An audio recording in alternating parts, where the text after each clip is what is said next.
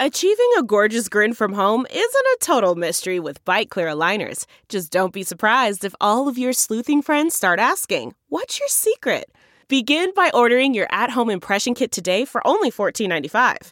Byte clear aligners are doctor directed and delivered to your door.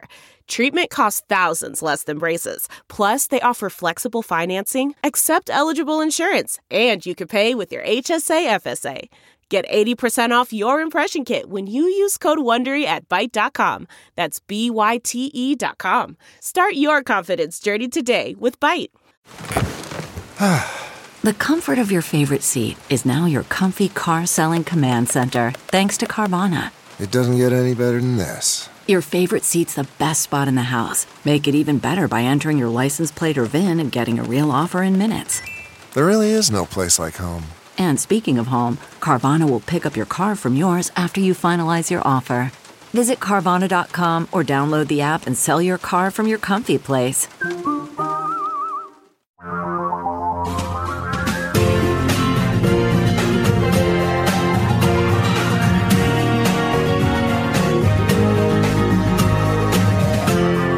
This is the Thom Hartmann Program. Newsmax host has uh, gone off on Joe Biden for giving his wife a dandelion. How dare he? He picked a dandelion from the lawn of the White House and handed it to Jill. Hey, here's a flower. And uh, over on this uh, so called news network, there uh, is he promoting asthma? it's like, really? I shared with you a couple days ago the story about these anti maskers who showed up at the school to uh, encourage the children to refuse to wear masks and harass the teachers and wearing these signs, unmask the kids. The Arizona Daily Star reported on this.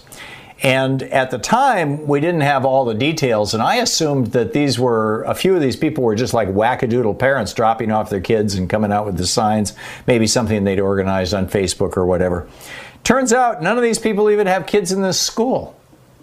And in fact, this, uh, you know, from Raw Story here, actually, it's via the Arizona Daily Star, that the crowd made up of parents and others who had no ties to the district or even to Pima County refused to wear masks inside the building as required. Some protesters yelled at staff while pushing past them. A few were even armed. The goal was to get the district to drop its mask mandate, and that's when they called the police. The sheriff's deputies responded. They couldn't get the growing crowd to leave, so they adjourned the meeting, and that was it. They uh, note in recent months, anti mask demonstrators have caused unrest around the country, both staging large scale protests and getting into fights with individual businesses and employees. I'm telling you, there are several foreign countries that are feeding this kind of stuff into Facebook and other social media. And people are buying it. And they're thinking, you know, hey, we've got to go save our children or we've got to go, you know, protect our liberties or whatever. And it's very, very unfortunate. Meanwhile, here in Oregon, there was a gathering of clergy, community, and uh, postal union leaders a couple of days ago. This was on April 28th, two days ago. Senators Wyden and Merkley and Representative Earl Blumenauer, who's my congressman, sent messages of appreciation for the workers, for the postal workers, and calls for the removal of Louis DeJoy. DeJoy released a 10 year plan, he calls it Delivering for America, which would cut post office hours, which would close mail processing plants, which would slow the mail, raise the price, and cut postal jobs. We've already lost two postal facilities here in Oregon, and they want to close another one in, in the town of Bend. There are 82 plants slated for closure. Another one is in Springfield, Oregon. We've already lost the ones in Salem, which is the state capital, and in Pendleton. This is crazy. Further erosion of postal services in the cards for rural post offices, which face hour reductions from eight to six to four to even two hours a day. And all of this is so uh, Mark Dimondstein, the, the president of the uh, United Postal Workers Union, the American Postal Workers Union, he said this is a slap in the face. He said this uh, this is a misguided strategy that not only disrupts the lives of postal workers but will further delay the mail. He went on to say the agency successfully shuttered 141 plants in the first phase He said, We will fight back facility by facility and community by community to save these processing plants. And Congressman Bill Pascrell, the uh, Democrat from New Jersey, told the Washington Post, quote, the entire Postal Board of Governors and then Mr. DeJoy should be handed their walking papers. Amen. Two other stories I wanted to share with you very quickly. Uh, Rudy Giuliani and Ron Johnson were both notified. Now, this is not new news. This was in the news a year and a half, two years ago, that the FBI had told them that the information they were bringing back from Ukraine was disinformation coming from Ukrainian oligarchs and Russian oligarchs specifically to damage Hillary Clinton because they didn't like her. They wanted Donald Trump to be president. Rudy Giuliani and Senator Ron Johnson of Wisconsin went over there anyway, gathered that information anyway, brought it back to the United States and distributed it all over the news, which, by the way, is a crime if you are working for a foreign government. I think this is one of the things they're looking into with Giuliani is was he being paid by one of these oligarchs over there. With Ron Johnson, it's probably just, hey, you, you, know, I'm not sure there's a law against stupid. If there is, he should be in jail for a good long time, but I don't think there is a law. Three stories here that seemingly are all separate stories, but I think they're all the same story in a very real way.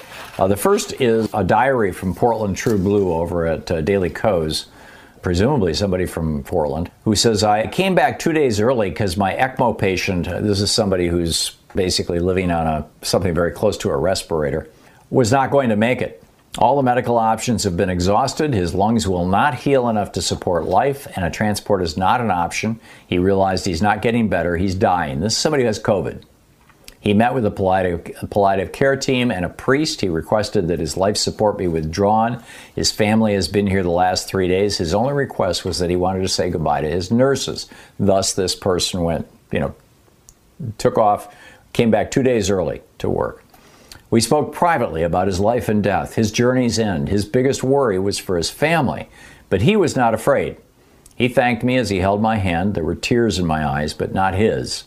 Never have I witnessed such courage and such faith. I was not able to be there for the withdrawal of life support, just not emotionally able. A member of the palliative team withdrew his life support. I feel such a sense of personal failure because at the end of my at the end my courage and strength failed, leaving my, me unable to do my duty of final care.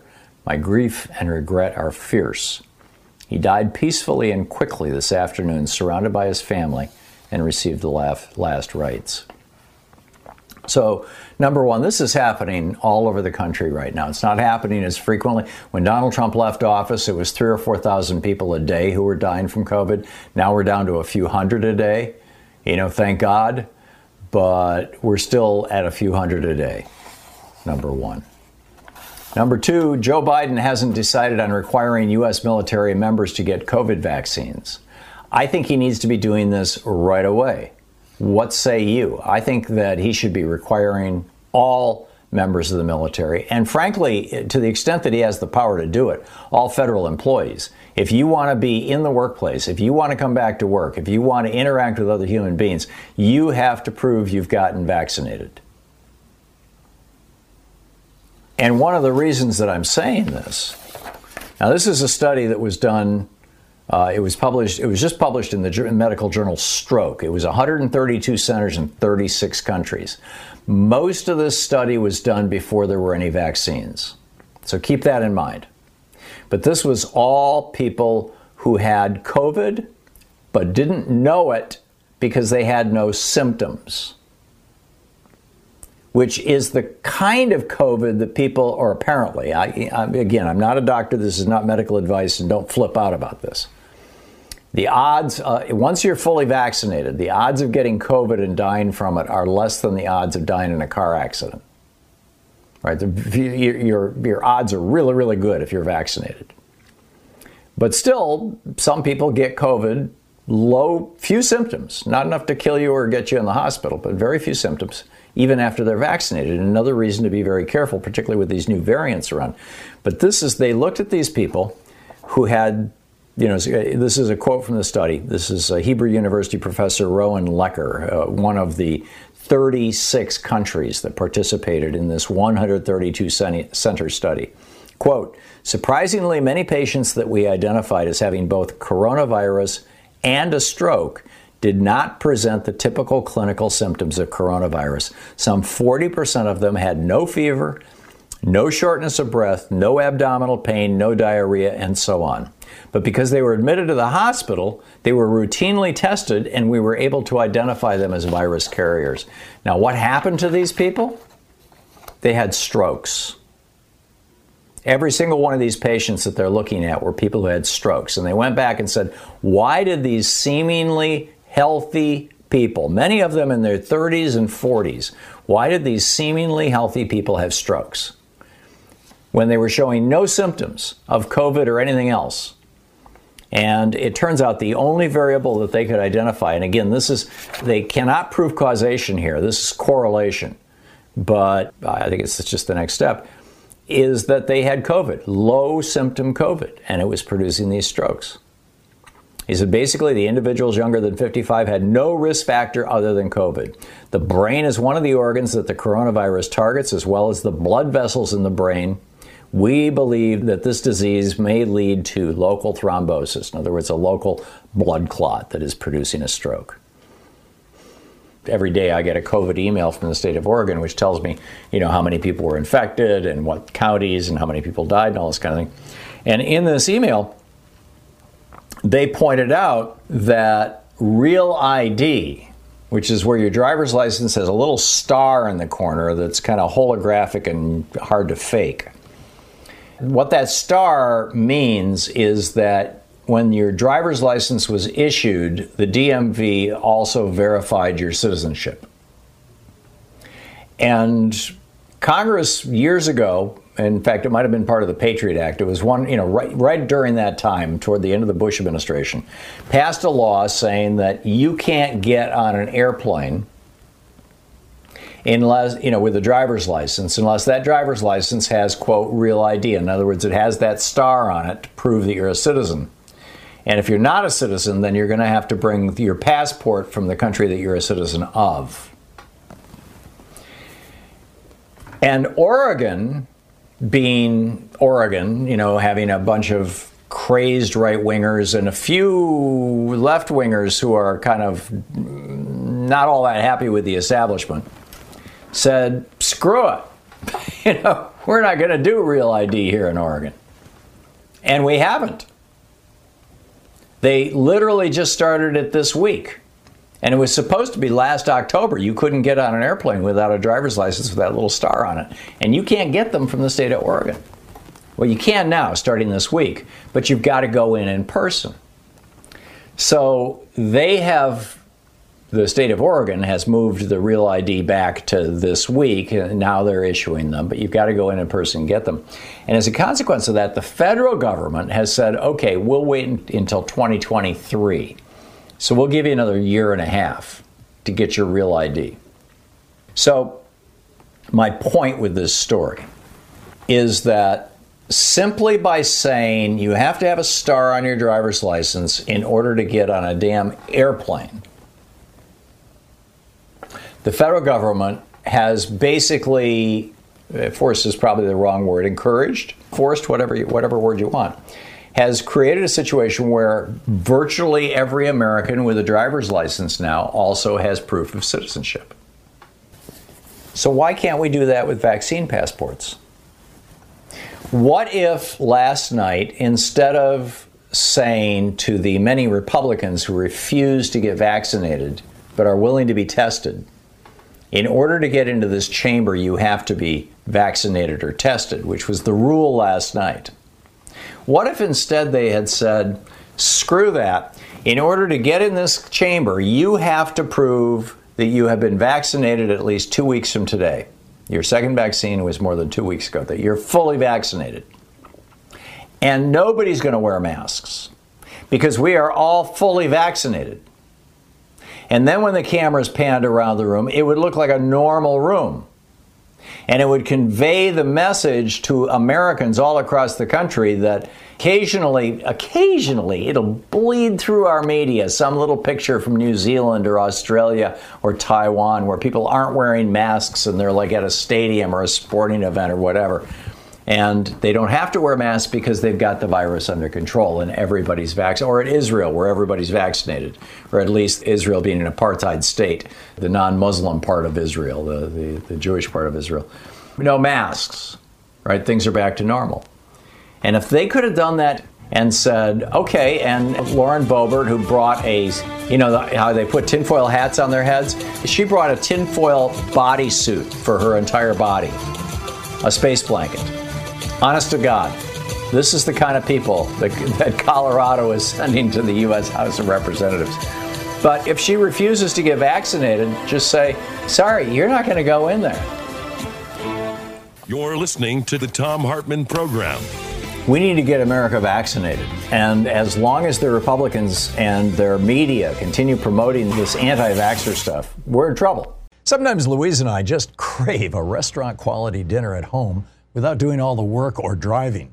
Well, Cook Unity is the first chef to you service delivering locally sourced meals from award winning chefs right to your door every week. And it appears to be less expensive than other delivery options. Go to cookunity.com slash Hartmann with two N's or enter the code Hartmann with two N's before checking out for 50% off your first week. We just received our first meals from Cook Unity, and what a huge difference it is to get the best chefs in the country to bring creative, delicious meals to us and you every week.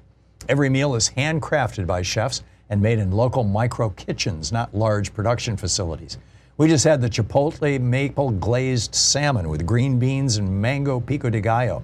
It had everything we love in a meal. They have all sorts of options like vegan, paleo, pescatarian, gluten free, and more. Menus are posted two weeks in advance, so you have plenty of time to choose. Experience chef quality meals every week delivered right to your door. Go to cookunity.com slash Hartmann with two N's or enter the code Hartmann with two N's before checking out for 50% off your first week. That's 50% off your first week by using the code Hartmann or going to cookunity.com slash Hartmann. CarMax is putting peace of mind back in car shopping by putting you in the driver's seat to find a ride that's right for you. Because at CarMax, we believe you shouldn't just settle for a car. You should love your car. That's why every car we sell is CarMax certified quality so you can be sure with upfront pricing that's the same for every customer. So don't settle. Find love at first drive and start shopping now at CarMax.com. CarMax, the way car buying should be.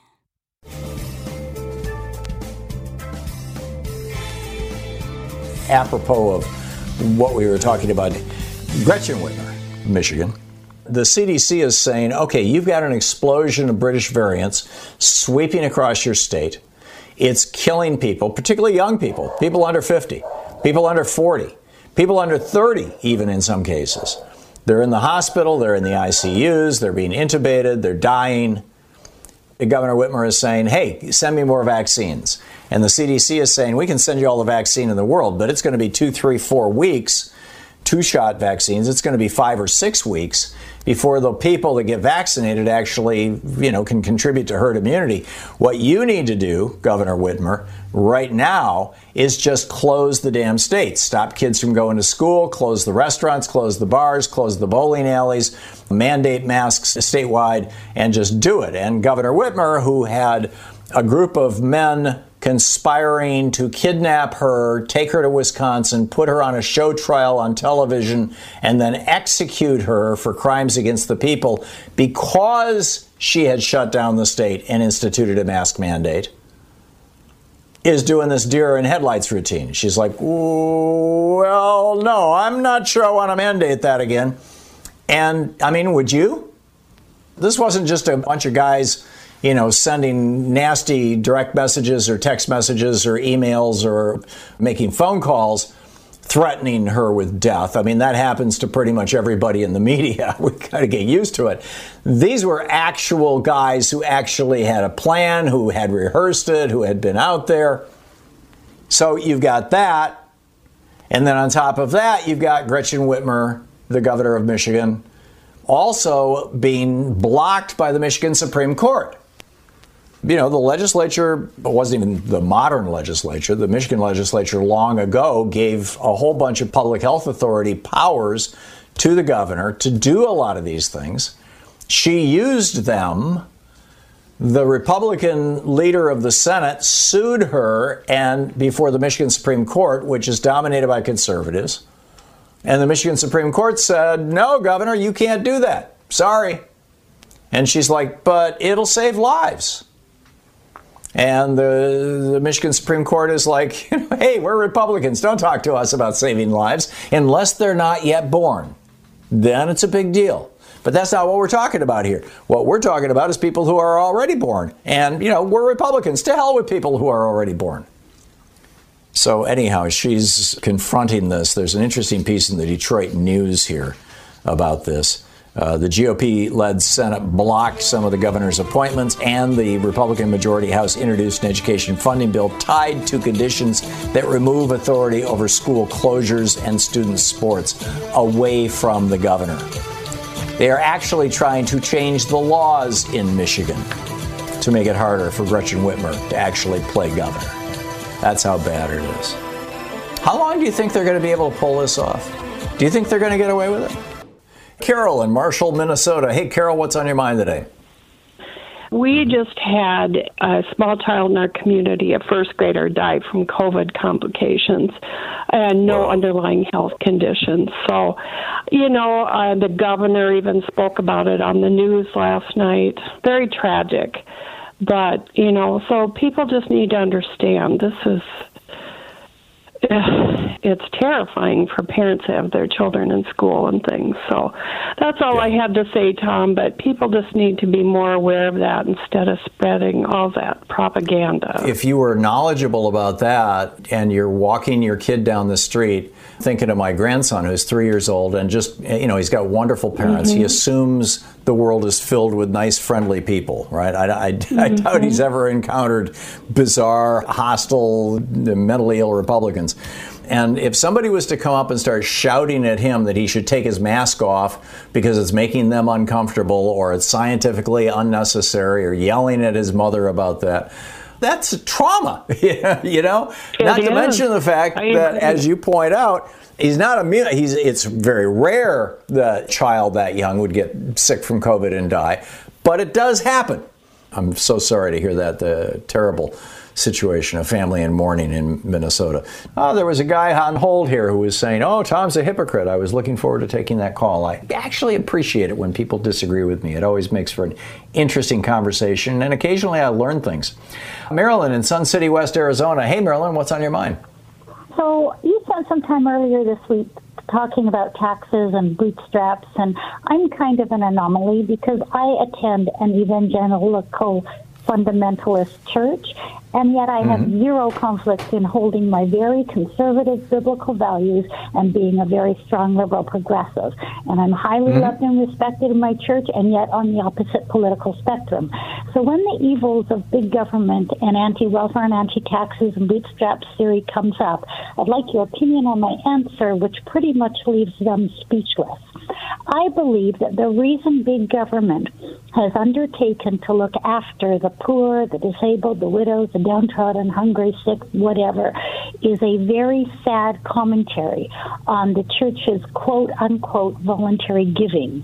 I believe that if every religious person, specifically the Christian right, did what they preach their Bible says and actually voluntarily gave their 10%, if they all did it, there would be more than enough money for all of these things and more. So, really, the government undertaking this burden is only because you, my fellow church members, have failed in practicing what you preach and holding up your own biblical principles because somebody's got to do it. So we don't need to hate big government. We need to be thankful that the government has stepped up to the plate because the Christian church did not. Wow. Well, there's a lot of truth to that, Marilyn. I would add a couple of data points to it and let you ponder how to whether or or to integrate this into your argument. Number one, the Mormon communities, particularly in uh, Idaho, Utah, and northern Arizona, are rigorous about enforcing a 10% tithe, and they're also really good at caring for the poor among them. So there's your example of a Christian community taking all that seriously. That's the kind of upside of it, kind of religion basically doing it. The downside is that when you go to a Mormon tabernacle, to a Mormon church to get your food aid, or when you reach out to the Mormons to get help, you get heavily evangelized. Whereas when you go to get food stamps or when you go to get help from the government, nobody is standing there telling you which political party to vote for or you know how to think or how to believe or how to behave. And that's why I'm with James Madison on this. He, the first veto of his presidency, which I think would have been in 1809, was a bill that was passed by Congress. They wanted to pay for, up until that point, there had been this poorhouse that was established even before the United States. It was established under the Articles of Confederation in Washington, D.C. And George Washington, you know, signed legislation to pay for it, and it provided health care housing and food and clothing to the poor people of Washington, D.C., specifically just the district. In 1809, as I recall, I might be a year off, it might have been 1810.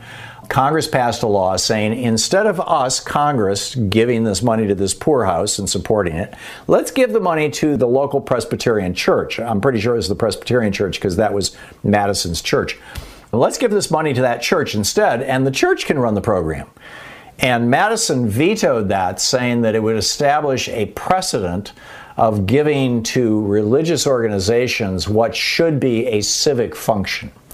So I don't know if I've changed your thinking at all, Marilyn. I think your argument is a compelling one and certainly calls out the hypocrisy in a lot of these churches that are far more interested in building fancy buildings and getting, you know, $30 million jets for their preachers than feeding the poor. But what do you think about all that?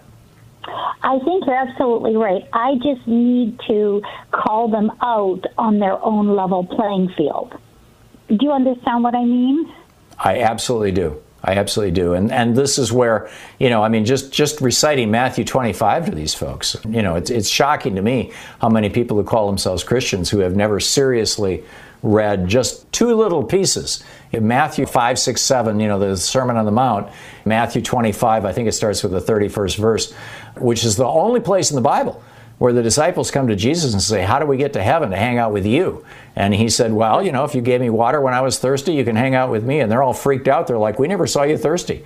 And then he says, As you did to the least among the, you know, and food and health care and health care and all that kind of stuff. And and my point to them is mostly that I understand their point on volunteer giving, and that's all fine, but you're not doing it. If you were doing Yeah. it and you really believed in it, we wouldn't be in this situation. But because you have chosen not to do it, the government has.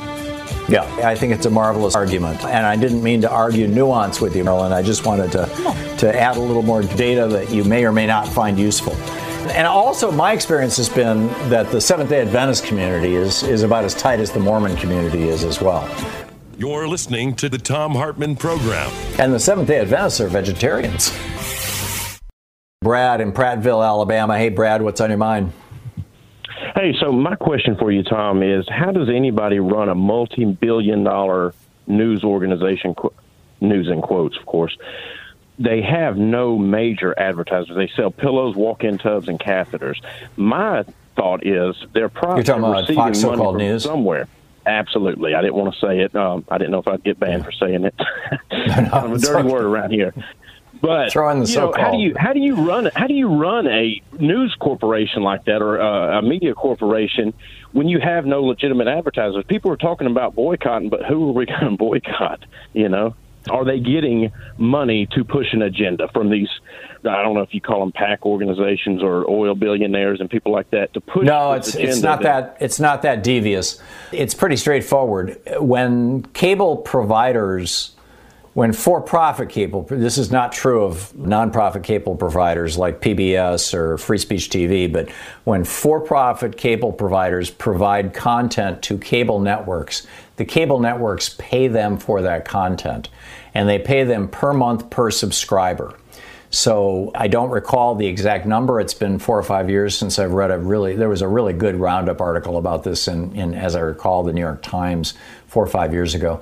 But let's say it's a dollar a subscriber. So if you've got 100 million people who have cable TV, every year each one of those cable TV companies has to give one dollar for each subscriber to Fox News. And Fox News makes 100 million bucks. They make more money off their cable TV fees than they do off their advertising. Um, or at least that was the case when I read this article several years ago. And it's why I reached out to the company that I get my cable TV from, which is uh, Sling, uh, you know, th- which is owned by DirecTV, and said, "Can you simply remove Fox altogether from my system?" It's not that I I don't watch them; it's that I don't even want them there because I don't want you to have to be taking one dollar out of my 40 bucks a month for my Sling subscription to give to Fox. And their response was, We have no control over that. The contract requires us to pay those fees to everybody that's on there, and we can't, you know, selectively do that. Or words to that effect. So that's how they do it. in and told them the same. Yeah, if more people called in and told them the same thing, they might catch the drift. I know you got a lot of truck drivers that listen to your program, and I'm one that travels for work, and I Mm-hmm. kept having the problem of missing half the show, missing half the show. About a month ago, I downloaded the Thom Hartmann app, and it is a lifesaver. I can listen to the entire show in about an hour and a half. And you know, sometimes I listen to it the great. next day. On Fridays, I don't work, so I'm watching it on Free Speech today.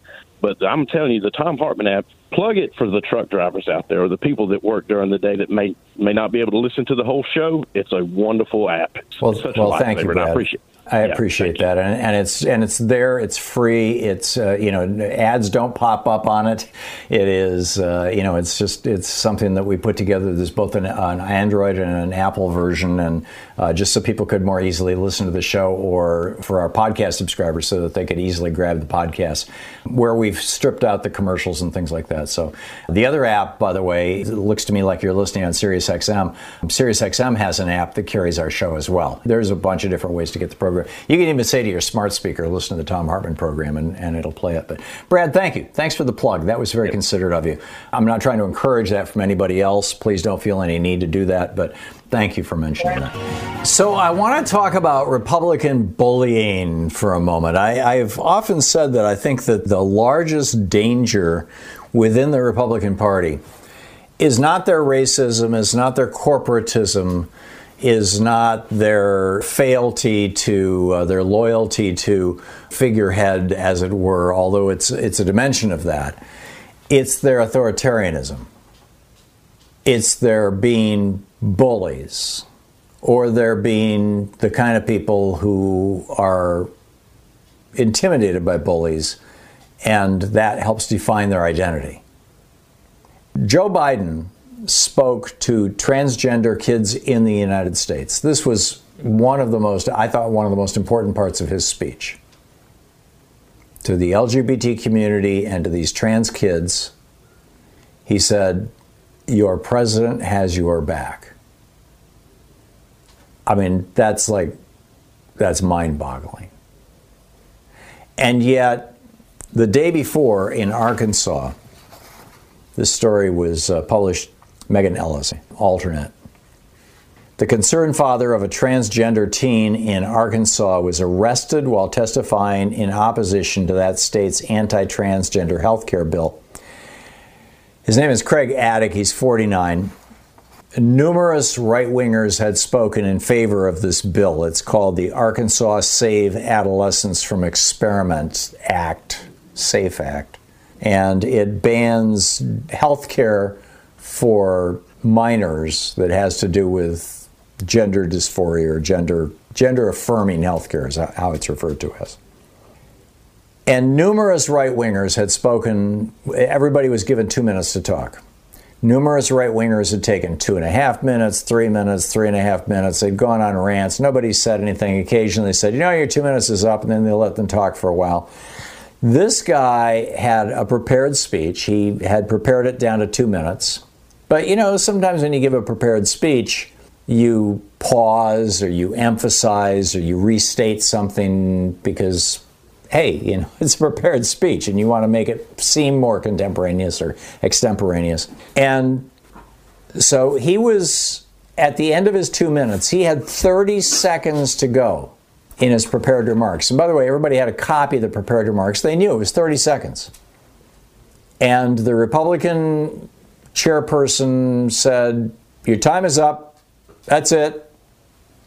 And he said, speaking to the trans kids out there in Arkansas, he said, No matter what happens here today, you are loved. You are loved. And State Representative Jack Ladyman said, Your time is up. And he tried to finish that sentence. You know, you are loved, we are here with you, they, you know, uh, et cetera, et cetera. And what they did was they, they lifted him out of his seat and they put handcuffs on him and they hauled him out of the room. And during an interview with them.us, he said, It was just shocking sitting there in jail thinking that this is what happens when you speak to people about how their proposed lives are affecting your children. He's the parent of a transgender child. He said, They don't want to hear it. They put you in jail. He said whether or not these laws are targeted at somebody above or below the age of 18, the singular message they are sending is that it is okay to bully and persecute people who are trans. It says, hey, the legislature's doing it, why can't I? And it's absolutely right. I mean, this is the brand of the Republican Party now bully, being bullies. They are bullies toward women. Oh, you want to get an abortion? you know, plan on spending the rest of your life in jail. And down in Texas, we're going to give you the death penalty. You're not a normal straight man or woman. We're going to bully you. We're going to make life miserable for you. We're going to, you know, our Supreme Court is going to say that they don't have to bake a cake for your wedding or take pictures. You're a person of color? Oh, we have a whole different set of standards when it comes to policing people of color in the United States. And at the core of every single one of these things, and I could go on, I mean, the, the list goes on, at the core of every single one of them is this idea that bullying is a core value for the GOP. Donald Trump Jr. wrote an entire book about owning the libs. In other words, how to be a bully, how to hurt people's feelings, how to irritate people, how to upset people, how to get away with it, how to do it legally, how to do it elegantly, how to do it in ways that are really funny. You know, you've got these pickup trucks now where they've they've uh, rerouted a little bit of oil directly into the carburetor, and you can just push a button or stomp on the gas in a particular way and that oil gets right into the to the gasoline mixture and, an enormous cloud of smoke comes out the tail end. And so they'll pull in front of a Prius or you know some other or an electric car on the freeway and then just you know push the button and suddenly the person behind them is is covered in this cloud of stinky poisonous cancer causing smoke. And they think this is funny they're out with their giant Trump flag you know, pulling over the bus that had Kamala Harris in it to go to a to a Harris Biden rally down in Texas, and Donald Trump goes on Twitter and uh, you know with a picture of it and says, "Hey, do more of this." And sure enough, they did more of that. He told the police, Trump told the police, the Police Chiefs Association, hey, when you're dealing with somebody that you suspect of uh, being a criminal now, keep in mind from the founding of our republic, based on the abuses of the old British system, from the founding of our republic, the idea has been that you are innocent until proven guilty. And it's the job of the, of the government to prove your guilt. You don't have to prove your innocence, which is quite different from the Napoleonic Code, but that's a whole other conversation. But that's been our fundamental premise from the beginning that you're innocent. And so Donald Trump is saying to the chiefs of police take these innocent people, or potentially innocent people, or some percentage of them at least are going to be innocent people, and beat the crap out of them, rough them up. You know, you don't have to put your hand on their head so that they don't bang their head on the top of the car. Give them a good bruise. You know, a, a little traumatic brain injury won't be bad somebody out in the crowd beats somebody up who's got an anti Trump poster, and, and what does Trump say? I'll pay your legal fees. Knock him down. Remember this? This is now their brand. The governor of what, Oklahoma, I think, Gianforte or Giganforte, however you say his name, he made his chops. What made him famous, he went from being an obscure member of the House of Representatives to becoming the governor because he said to a reporter, I'm going to break you physically in the Capitol building and they were near the railing, like, I'm going to throw you over this railing, I'm going to harm you. This is their brand. I am convinced that authoritarianism is the most dangerous aspect of the Republican Party and of the conservative movement. I think it is the foundation, frankly, of their racism and their misogyny. What say you?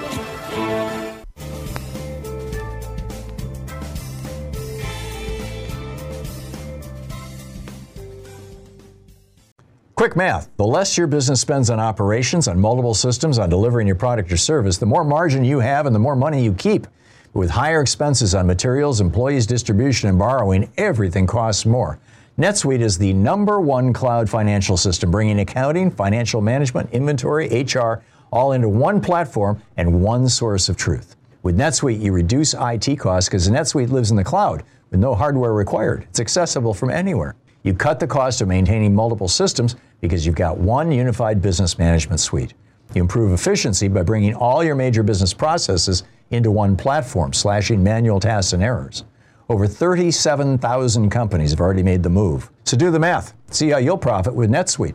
By popular demand, NetSuite has extended its one-of-a-kind flexible financing program for a few more weeks. Head to netsuite.com slash Hartmann with two N's. netsuite.com slash Hartmann. That's netsuite.com slash Hartmann. Delve into the shadows of the mind with Sleeping Dogs, a gripping murder mystery starring Academy Award winner Russell Crowe. Now available on digital. Crowe portrays an ex homicide detective unraveling a brutal murder he can't recall. Uncovering secrets from his past, he learns a chilling truth. It's best to let sleeping dogs lie. Visit sleepingdogsmovie.com slash Wondery to watch Sleeping Dogs, now on digital. That's sleepingdogsmovie.com slash Wondery.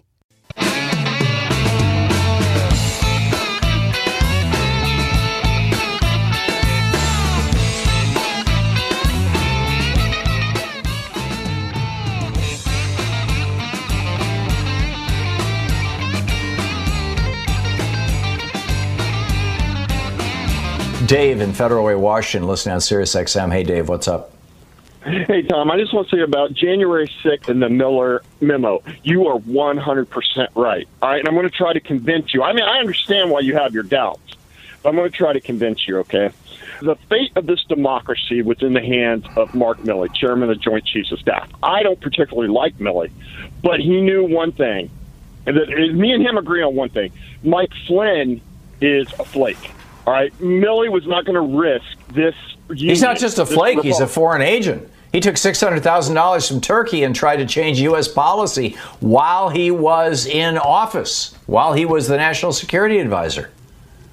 Yes, but I, I just know Milley believes, knows the truth. Flynn is a flake. Yeah. All right? Yeah. All right? And, and so he wasn't going to risk it. Now, uh, Milley disagreed with um, with President Biden over withdrawal of troops from Afghanistan. Okay, now let me explain this. I nobody wants troops out of Afghanistan more than me. The 18 worst months of my life were spent in Kandahar, Afghanistan. All right, nobody yeah. wants us out more than me. But there's something bigger here. We got a problem.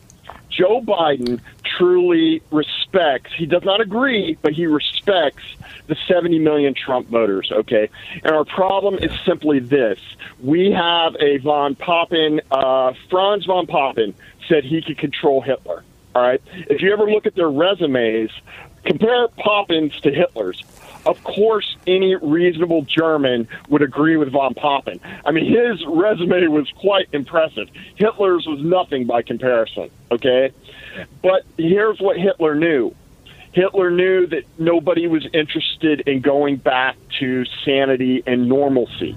That's what Hitler knew. And this is what Trump and the Trump voters know.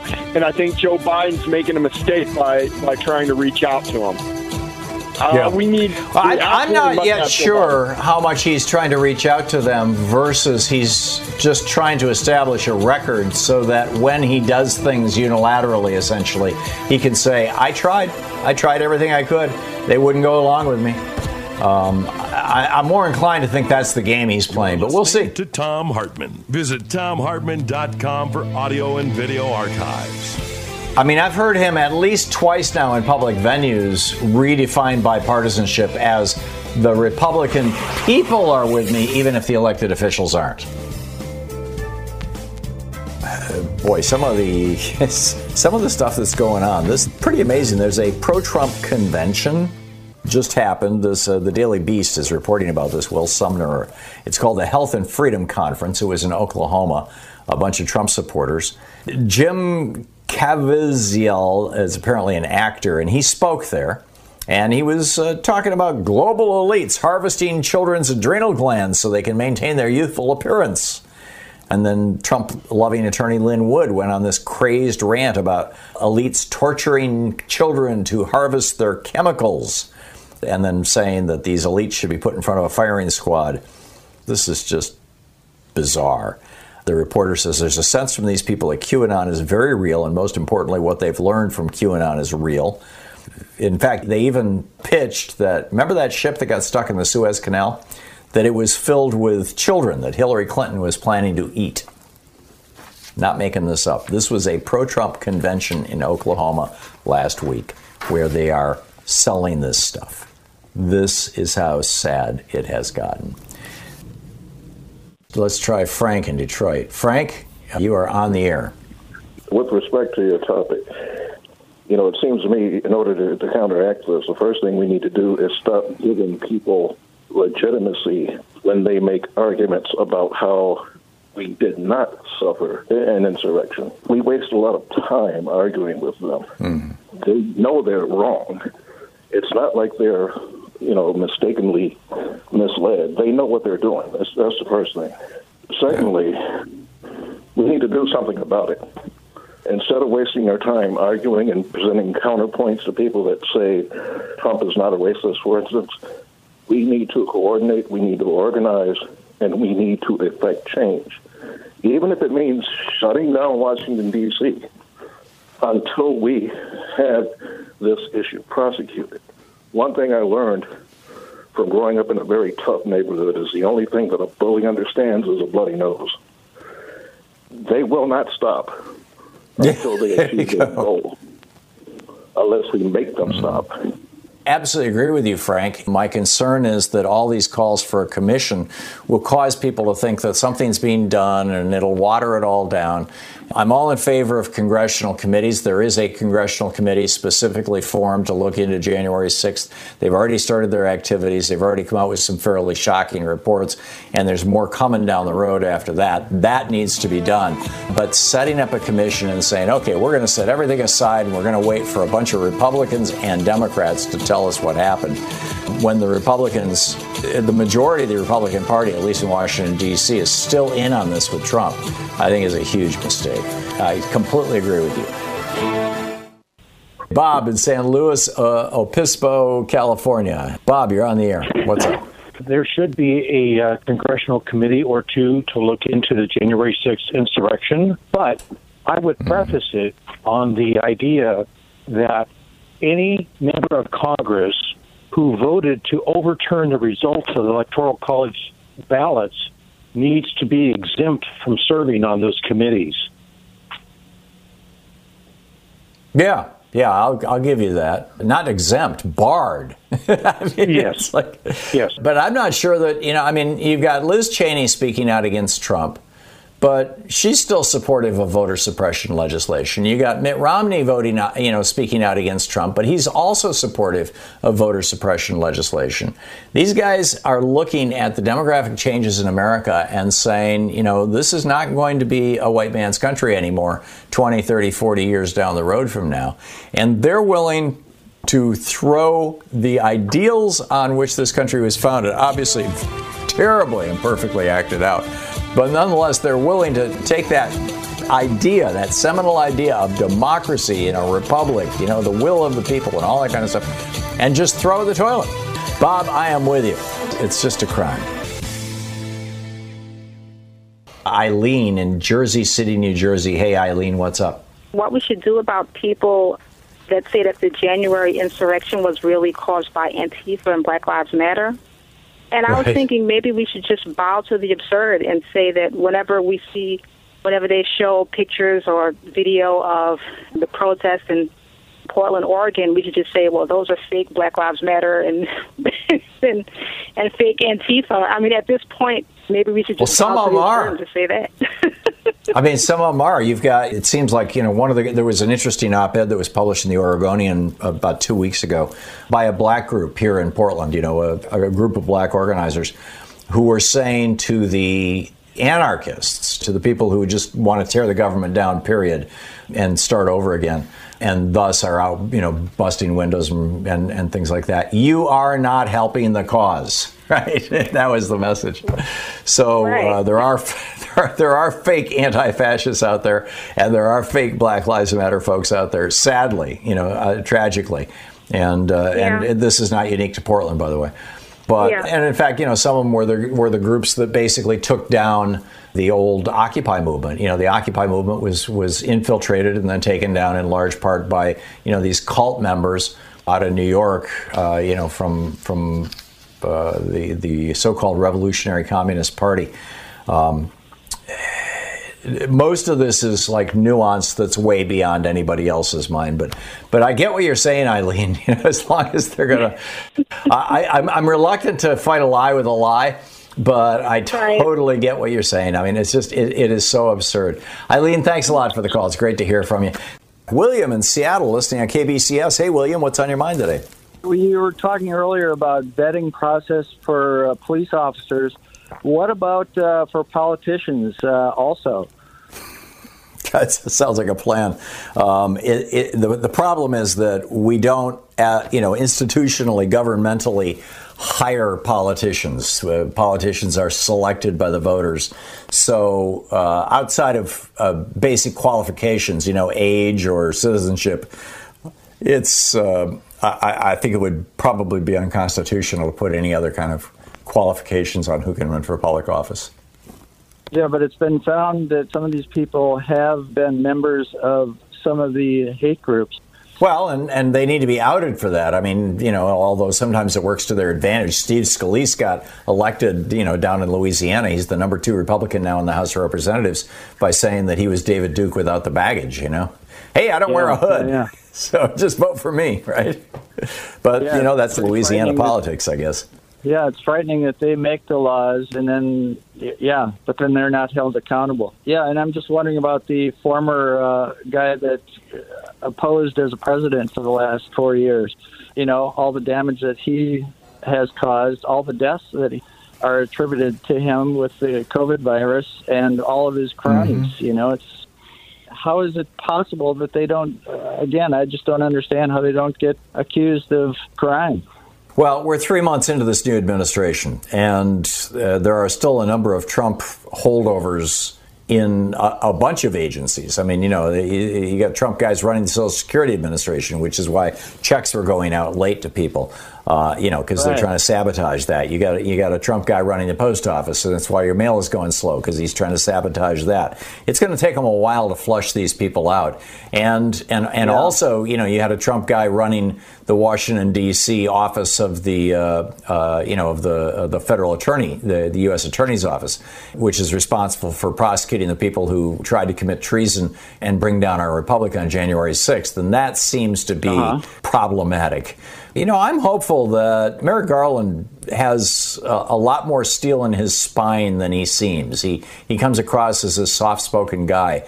His uh, parents escaped the Holocaust. He's a solid guy. I have a lot of, and as a federal judge, he had a, just an extraordinary record. He would have made a Yeah, great Supreme Court agree. justice. Yes. But Yeah, but I I, think as as Attorney much. General, I don't think he's going to be putting up with this very much longer. And and you know they've got some serious housekeeping to do, house cleaning to do. There's a lot of stuff that's left over that hasn't, you know, like for example, the Mueller report was written by Mueller to not be redacted. It, you know, everything in it he figured should be made public. I still haven't seen the public version of it. I don't think any of us have. We would like to see, you know, Yeah. what was going on.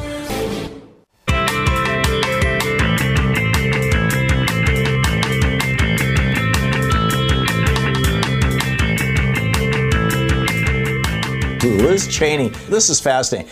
We were speaking about Republicans just a minute ago. Will the Republican Party reinvent itself, or is David Jolly's brand new party going to be the thing? Frankly, you know, all due respect to David Jolly, and I know he's been through the ringer and he's made you know a few uh, substantial alterations in his own worldview. But here's an actual Republican who's in Congress who is on the receiving end of Matt Gaetz and Donald Trump's vitriol and is being called a rhino, you know, a Republican in name only, and that's Liz Cheney. All the buzz was, uh, oh my God, Marjorie Taylor Greene, or Marjorie Trader Greene, as they like to call her, raised $3.2 million in the first quarter of the year, which is a mind boggling amount of money. Typical freshman typically raises around a half a million, maybe a quarter million bucks in their first quarter. Well, Liz Cheney raised one and a half million. Remarkable. Meanwhile, Gretchen Whitmer, Governor Gretchen Whitmer, says she will not cede her emergency powers to the legislature. This has been going on for a while, by the way.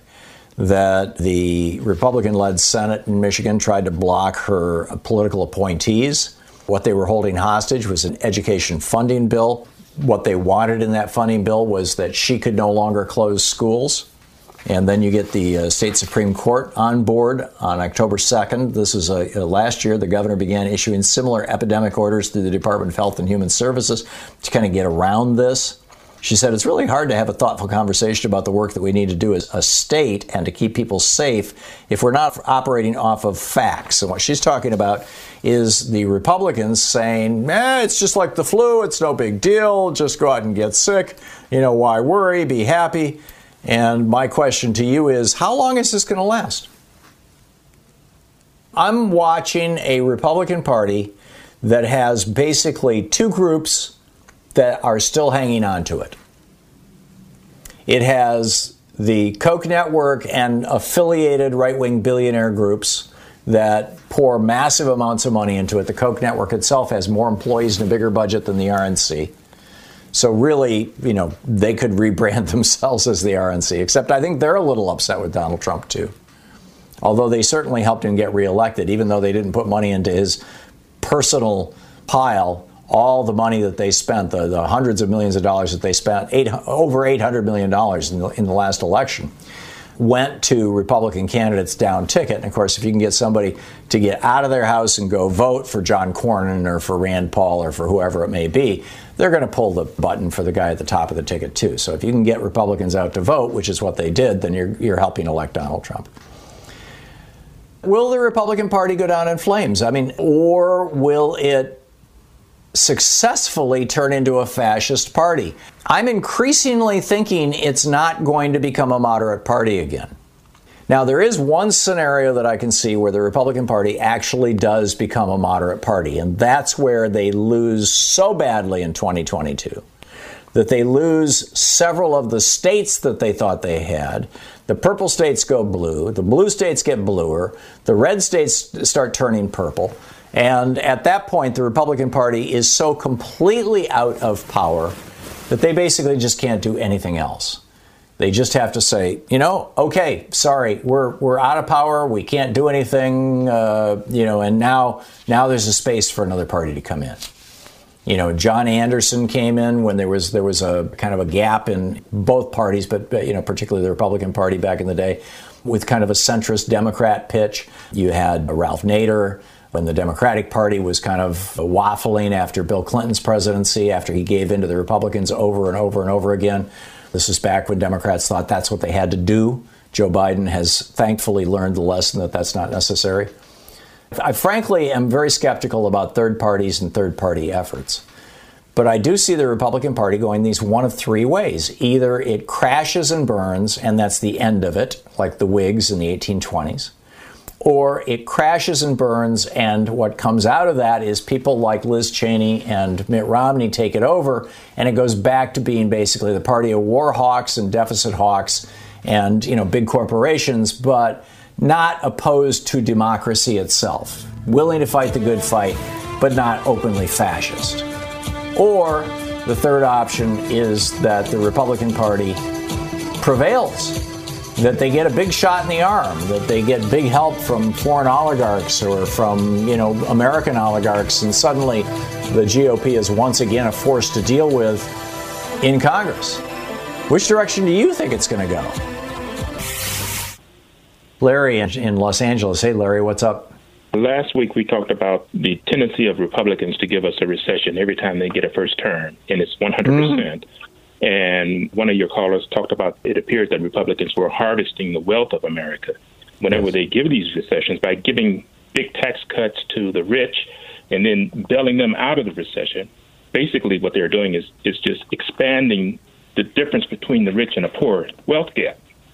Yeah, and I uh, think and, the biggest part of it, Larry, is that the recession is a massive buying opportunity for very wealthy people to acquire assets that then increase in value very rapidly as the recession ends, whether it's stocks yeah, but, or real estate uh, or whatever. In, in, recent in recent recessions, what, what the government does is it actually makes these wealthy investors whole again, which is what I call uh, reparations for the rich. They repair the damage that they did to the economy by uh, making these wealthy uh, investors whole again.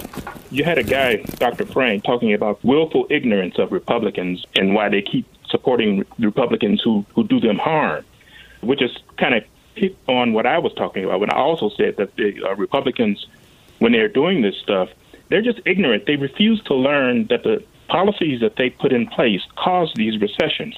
And they get away with doing this by always jumping to culture wars what I am proposing is Democrats and progressives should make the Republicans own their history. 11 recessions in the last 68 years, 18 recessions in the last 120 years. Make them own it. Bring it up every yeah. time they get on TV and radio. I'm with you, Larry. I'm with you. Larry, I got to run, but thank you for the call. Special thanks to Louise Hartmann, Sean Taylor, Nate Atwell, Jamie Holly, Joyce the Hammer Nance, Nigel Peacock, Sue Nethercutt, Patrick Hoyt, Geraldine Halbert, Ron Hartenbaum, Chase Spross, Nicholas Miller, Pat Sweeney, Jabbermocky, and Jay LeBlanc. Thank you all for helping make this program work. Thank you for being with us and for spreading the good word and for supporting our program and supporting however you're hearing or seeing this program. Please do that. Let them know that you're listening or paying attention. Been listening to Thom Hartmann. For audio and video archives, visit thomhartmann.com.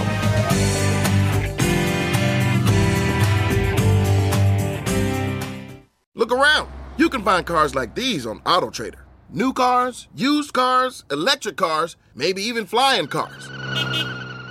Okay, no flying cars, but as soon as they get invented, they'll be on AutoTrader. Just you wait. AutoTrader.